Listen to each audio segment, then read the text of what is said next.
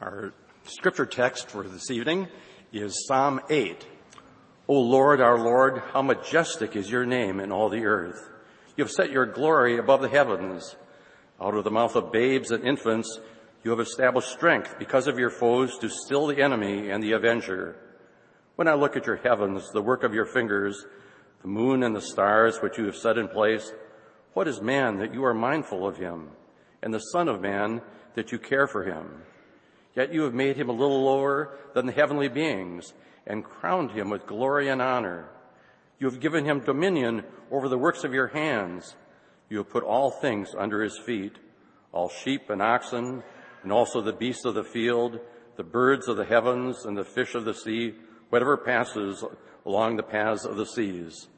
O Lord, our Lord, how majestic is your name in all the earth. Let's pray together.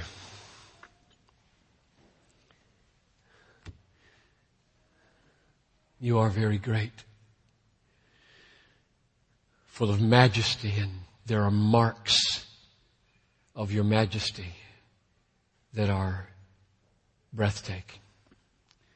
And I want us to see one. One that stood out so powerfully, not only in Psalm 8, but on that day when you entered Jerusalem on a donkey. And then at Calvary, Golgotha, the skull. So God, would you come and help me to open this mark of your majesty? And would you grant hearts, those here at this moment, those who are watching this at the North Campus and the South Site, grant, O oh God, that we all together as a church and as those who've gathered in visiting would see this mark of your majesty and be persuaded you are God and there is no other.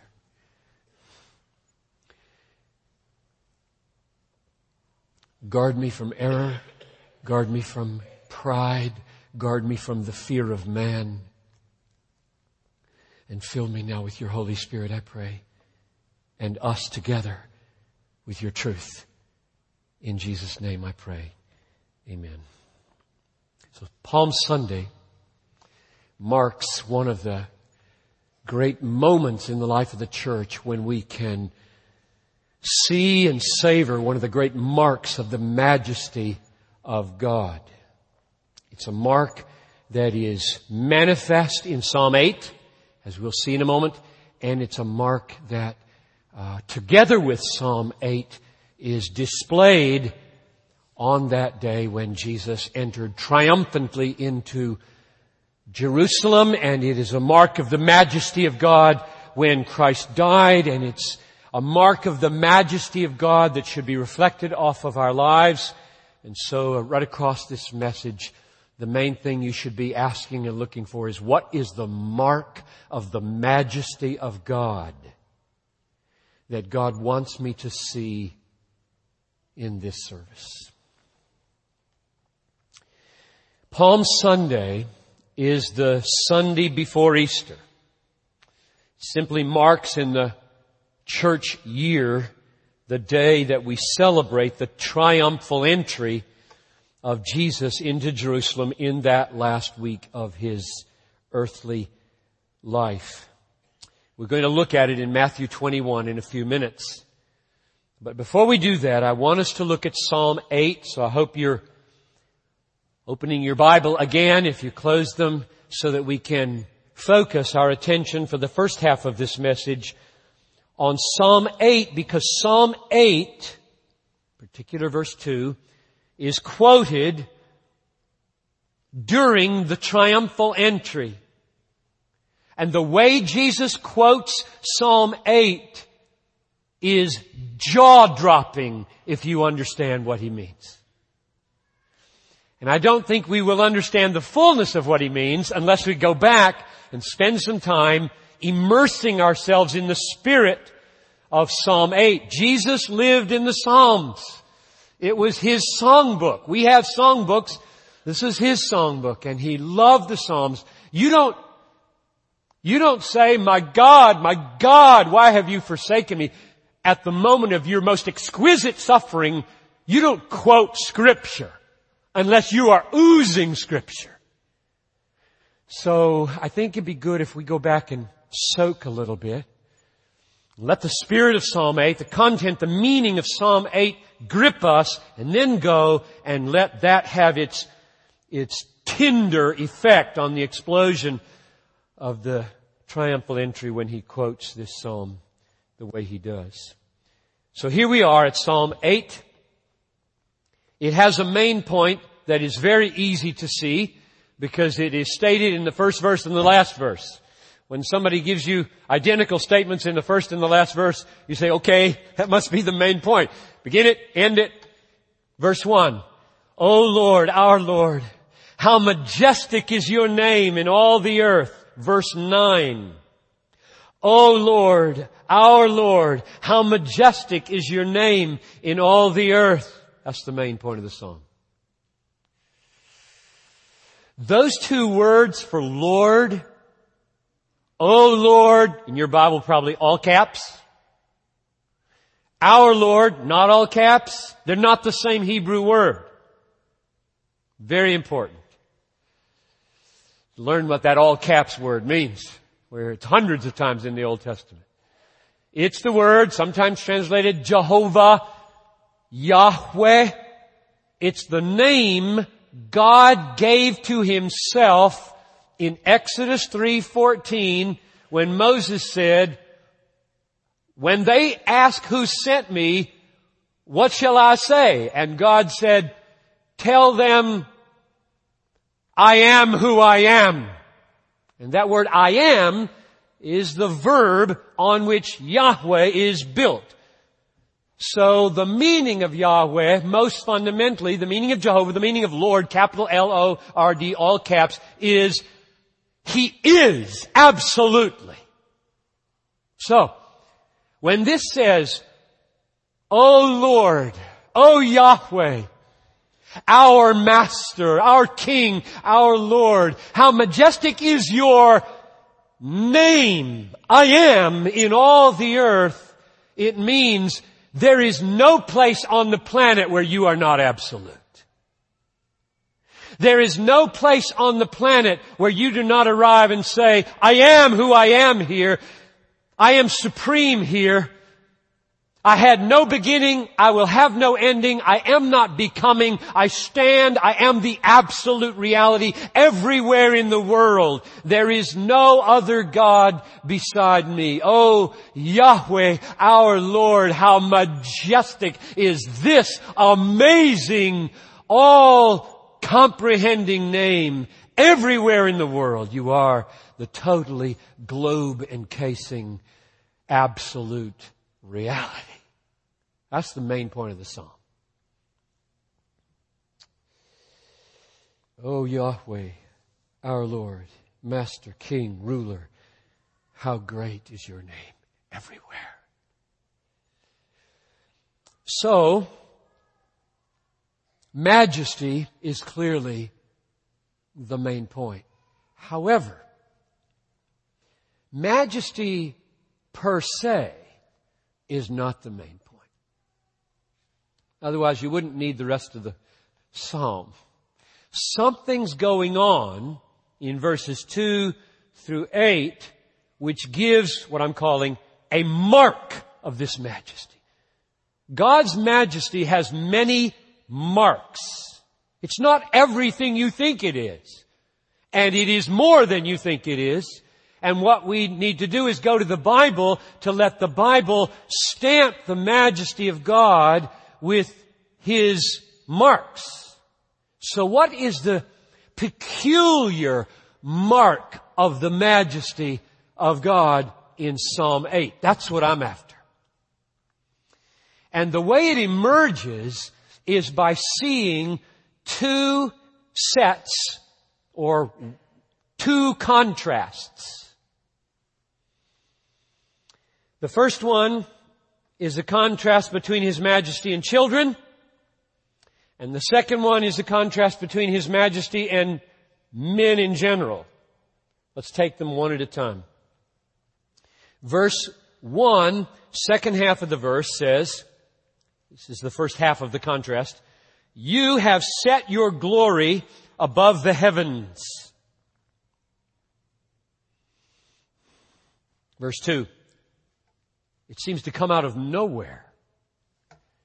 Out of the mouth of babies and infants, you have established strength because of your foes to still the enemy and the avenger. Now that's the first contrast. You have set your glory above the heavens declares you are high, you are exalted, you are great. Your glory fills not only the earth, it fills the sky, it fills the galaxies, it fills the heaven of the heavens. And then, by contrast, babies are introduced. Weak. They don't seem to have any wisdom. They don't know anything. They're utterly dependent on others. By the world standards, they're very insignificant, unlike a president or a king. So why are they here? why do babies show up in this psalm that begins and ends, Oh Yahweh, our Lord, how majestic is your name in all the earth. What are these babies doing here? And you can see what they're doing. They're defeating the enemies of God.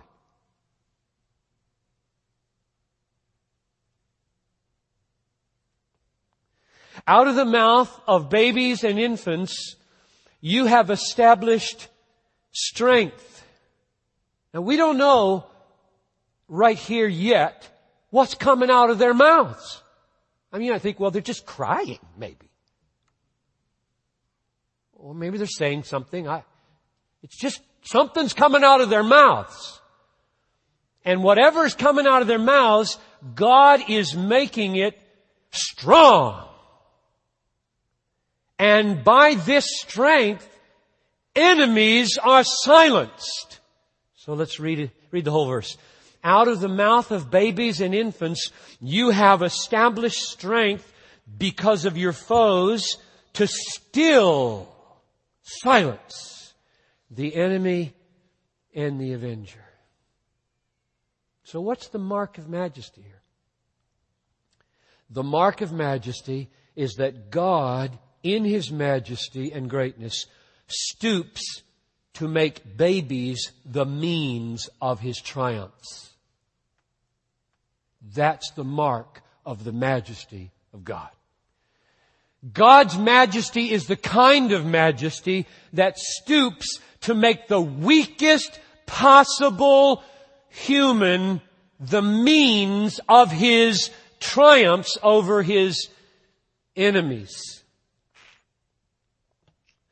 Don't miss this. This is very strange. God has enemies. Right there in the middle of verse 2.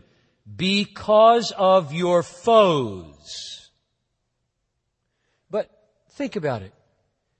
He's God. It is not a problem for God to have an enemy.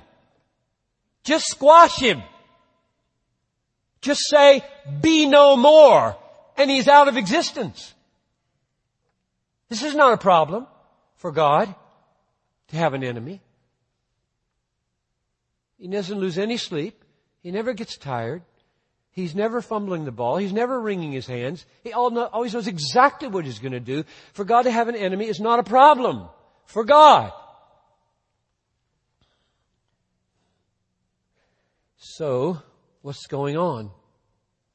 Instead of squashing them, instead of using His omnipotent word to put them out of existence, God chooses to defeat His enemies with babies. Doesn't say why, He just does it.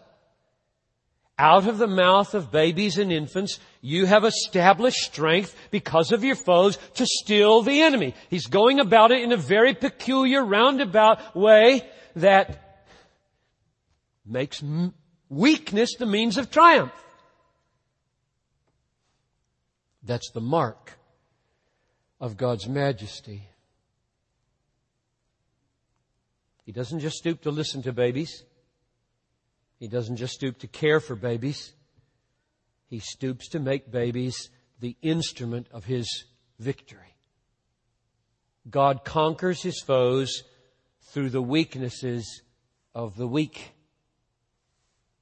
I mean, it's speech. It's not even this little baby's arm. It's just what's coming out of his mouth. So the weakness of the weak silences the enemy. That's the first contrast. Number two, verses three through eight. David's writing this psalm. He's, he describes God as a majestic creator. Verses three and four. Let's read that. When I look at your heavens, the work of your fingers. Now stop there. When you look into the heavens and see moon and vast stretches and stars, now don't put these pre-scientific folks in the category of imbeciles, okay? They know that a mountain 10 miles away looks small. And if you walk to it, is big. This is not 20th century discovery. So therefore they know that those little stars, given as far away as they are, are very big. And when they say God made them with fingers, not arms, fingers, they mean God is big. Is that clear? God is big. When you describe God as making the heavens with fingers, this is a very big God. We today, we've got telescopes. When we say that, we should be on our faces. That God made galaxies with His fingers.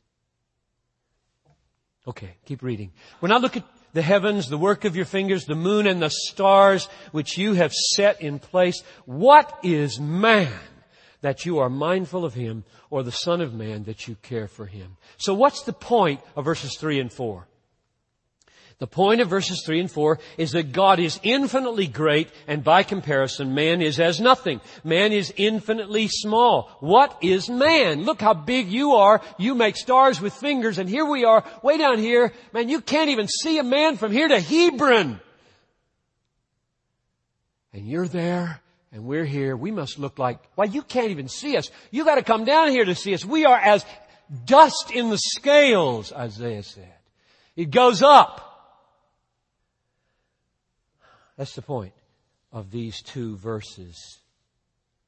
So, children are weak and insignificant and has nothing in verse 2, and now man in general is weak and insignificant and has nothing in verses 3 and 4, so the same question applies. What are you doing here? This psalm is about, Oh Lord, our Lord, how majestic is your name in all the earth. What are these babies doing here? And what are these low, no count humans doing here when this psalm is about God's majesty?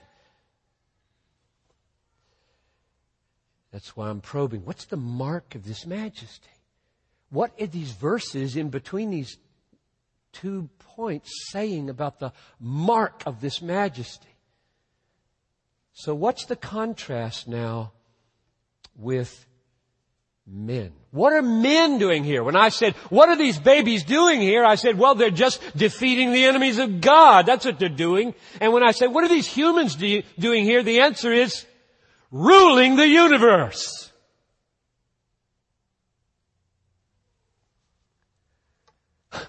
okay. Let's read it. Verse 6. You, O God, have given him dominion over the works of your hands. You got a problem with space travel? You got a problem with building cities on Mars? I don't. God made Mars with his finger and he said to man, rule my works. Not a problem.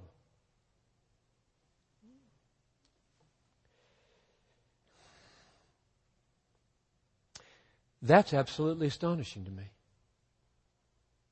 What is man that you are mindful of him?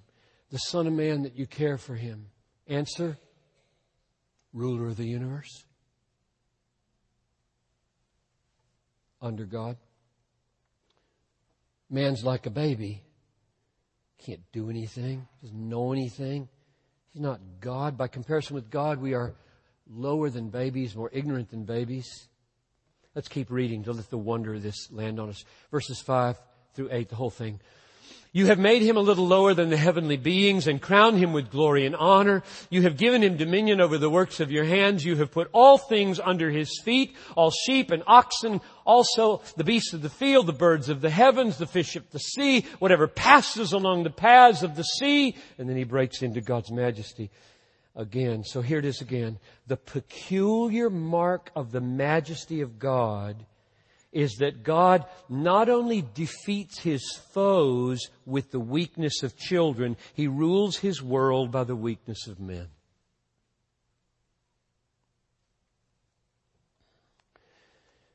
You make him a ruler over your works. The children, what are they? That you should be mindful of them? They are the ones who defeat your foes. What is man that you are mindful of him? He's the one that rules your creation. The mark, the peculiar mark of the majesty of God is that He takes the weak things of the world and defeats His enemies. He takes the weak things of the world and He conquers and rules. That's the peculiar mark of the majesty of God. The glory of God's strength is the greater because it is established with human weakness. The glory of God's wisdom is the greater because it is established through human foolishness or viewed as foolishness. Turn with me to Matthew 21. Now we've just spent a little bit of time soaking our heads in the mind of David in Psalm 8, which is the mind of Jesus Christ. When Jesus Christ came into the world, He came as the God-man. He came as the Messiah. And He came with His mind steeped with the majesty of God. And He bore all over Him the marks of the majesty of God. This is what we expect to see. And do we see it? Do we ever see it? And on this day in particular, we'll see it especially on Good Friday, we'll see it on Maundy, Thursday. This is Holy Week. The mark of the majesty of God designed for Holy Week is what we are seeing. It's everywhere in the Bible. I could preach this sermon from almost any page of the Bible. We're on to something very basic here.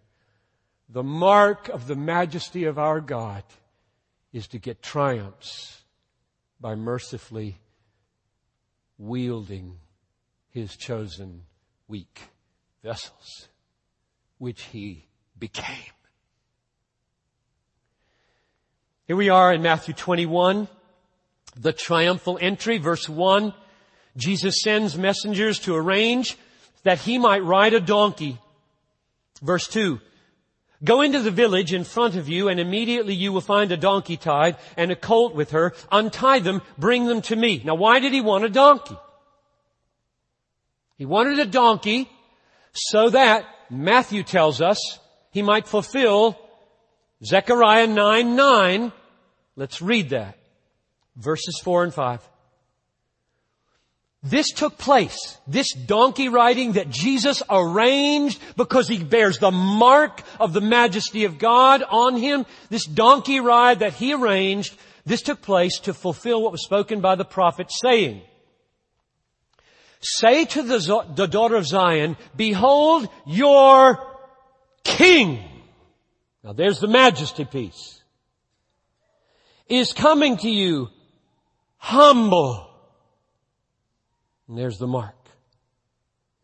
Mounted on a donkey and a colt, the foal of a beast of burden. So see the word king and see the word humble and see the word donkey and you will see Psalm 8 lived out.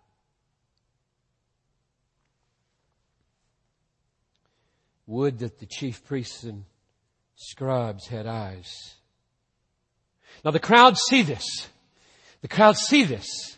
And the common people had a kind of seething hope that it would be so. Verse 9, Hosanna to the Son of David. Blessed is he who comes in the, the name of the Lord. Little echo, little echo. Psalm, Psalm 8 verse 1. The name of the Lord. How majestic is your name in all the earth. Blessed is he who comes in the name of the Lord. Hosanna, the word Hosanna means salvation in Hebrew. God save the King. Salvation is coming. The deliverer is coming. The Messiah is coming. Now, Jesus, to fulfill the authority half of the paradox, does an amazing thing in verse 12. He weaves, weaves a whip and he drives out all the sellers in the temple. Picture that. Picture that. Who are you? Verse 13, it is written, my house, quoting scripture and referring to his father, my house shall be called a house of prayer. You've made it a den of robbers. What an authority. To walk into the temple of the living God and drive out those who are selling with the permission of the chief priests scribes. And then he does one more authoritative thing. He heals all the blind and all the lame in verse 14. The blind and the lame came to him in the temple and he healed them. Now, the children are not blind and they're not deaf. They've heard what their parents have been saying. They're standing around. What's going on? This is right. You're troubled by the nursing infant thing, they nursed babies a long time in those days. Three years old, not unusual for a mom to be still nursing at age three. And three year olds can talk. So don't, don't get too troubled about what, how old are these babies? I don't know how they are, but they can say this. Hosanna to the son of David they say. Son of David. He's the Messiah. He's coming in the name of the Lord. And the children are saying the truth. Now the scribes and the chief priests have had it. They've just had it. They cannot take this anymore. They do not believe what they say. They don't believe this Jesus is the Messiah. The children are getting it right. The leaders are getting it wrong. They are foes enemies, avengers. And they need to be silenced. They open their mouths one more time and they say to Jesus, do you hear, verse 16, do you hear what they are saying? Do you hear what these are saying? Now, what did they mean by that? They knew he heard, standing right there. They heard, he heard. What did they mean? They meant we know you hear what these are saying, and we're really puzzled why you don't tell them to be quiet, why you don't correct them, why you are letting them say this nonsense about you. We don't get this. That's what they're saying. Do you hear what they are saying? And then I love this next word. I, I, I thought about titling this sermon, Yes. Because Jesus says, Yes. There is a world in that yes. Isn't there? Don't you hear what they're saying? And Jesus says, yes. Now that's kind of breathtaking. And what he's about to do with Psalm 8 is jaw dropping. Part of it you'll see right off the bat, and part you might not, because there's a little bit of a strange thing going on here. He says, Yes. And then he says, Have you never read? Now just stop there. If you've been watching what's happening here, the donkey, Zechariah, the cleansing of the temple, the healing, the lowliness, the common people crying. If you were, if you were watching this with a Bible saturated mind, wouldn't you, wouldn't you think of something? Wouldn't you, wouldn't the spirit of Psalm 8 be all over this? Have you never read, and then he quotes Psalm 8 verse 2. Out of the mouth of infants and nursing babies, you have prepared praise. We got a, we got a funny thing going on here. That's not exactly what verse 2 said. Verse 2, in the Hebrew, Jesus is rendering the Greek Old Testament here.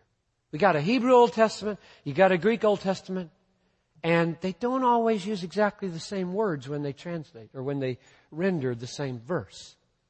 And you out, what, what, he speaks Hebrew, he speaks Aramaic, what's going on here? Let me show you the difference. The one we read from Psalm 8 was, out of the mouth of infants you have established strength. And remember I said, he didn't tell us what's coming out of their mouths. We don't know what's coming out of their mouth in Psalm 8. Something's coming out of their mouth and it's powerful and the enemies are silenced. Now, the Greek renders it like this. Out of the mouth of infants you have prepared praise. So the Greek makes the jump to fill the mouth of the infants with what they're saying, namely the infants are saying, praise. And Jesus quotes that. So what is he doing in quoting Psalm 8 verse 2 in response to Hosanna, son of David, coming out of the mouth of children? What is Jesus saying? Two things. The first one is breathtaking. The second one is jaw dropping. Was to me. The breathtaking one is simply to say, Psalm 8 verse 2 is happening. Here, now, the enemies of God are being silenced. They never spoke again here. It's over. This day is done. The children have the day. And the enemies of God, no more. So Psalm 2, Psalm 8 verse 2 is happening here. This is coming to its full expression here as I arrive. But now here's the jaw dropper. In choosing to go with the Greek version, out of the mouth of babies you have prepared praise in the Old Testament context, that's praise to God. And Jesus says, that's happening here. Now, when they say to me, Hosanna to the Son of. That's the jaw dropper.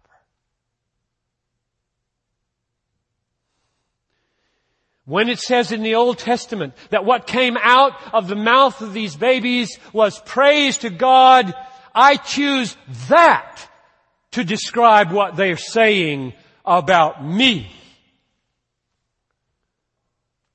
Before Abraham was, I am. Yahweh in the flesh. That's a jaw dropper and gets you crucified. So, what's the ultimate meaning of Palm Sunday? It's the same as Psalm 8. Only now God has another name. It's not Yahweh.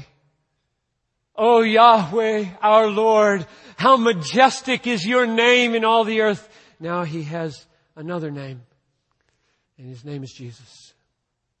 Oh Yahweh, oh Jesus our Lord, how majestic is your name in all the earth. And he defeats his enemies by children and drawing attention to the truth in their mouths. And he will now continue to follow through in the Spirit. The mark of this majesty will carry him through the week. It'll carry him into the Garden of Gethsemane. It will hold him there in weakness and foolishness. It will take him to the cross. And the weakness of God will be stronger than the strength of man. And the foolishness of God will be stronger than the wisdom of man. And the world will be conquered and sin will be defeated and a rulership will be established over all things in the fulfillment of Psalm 8 and the man will become king. And we men in him will rule.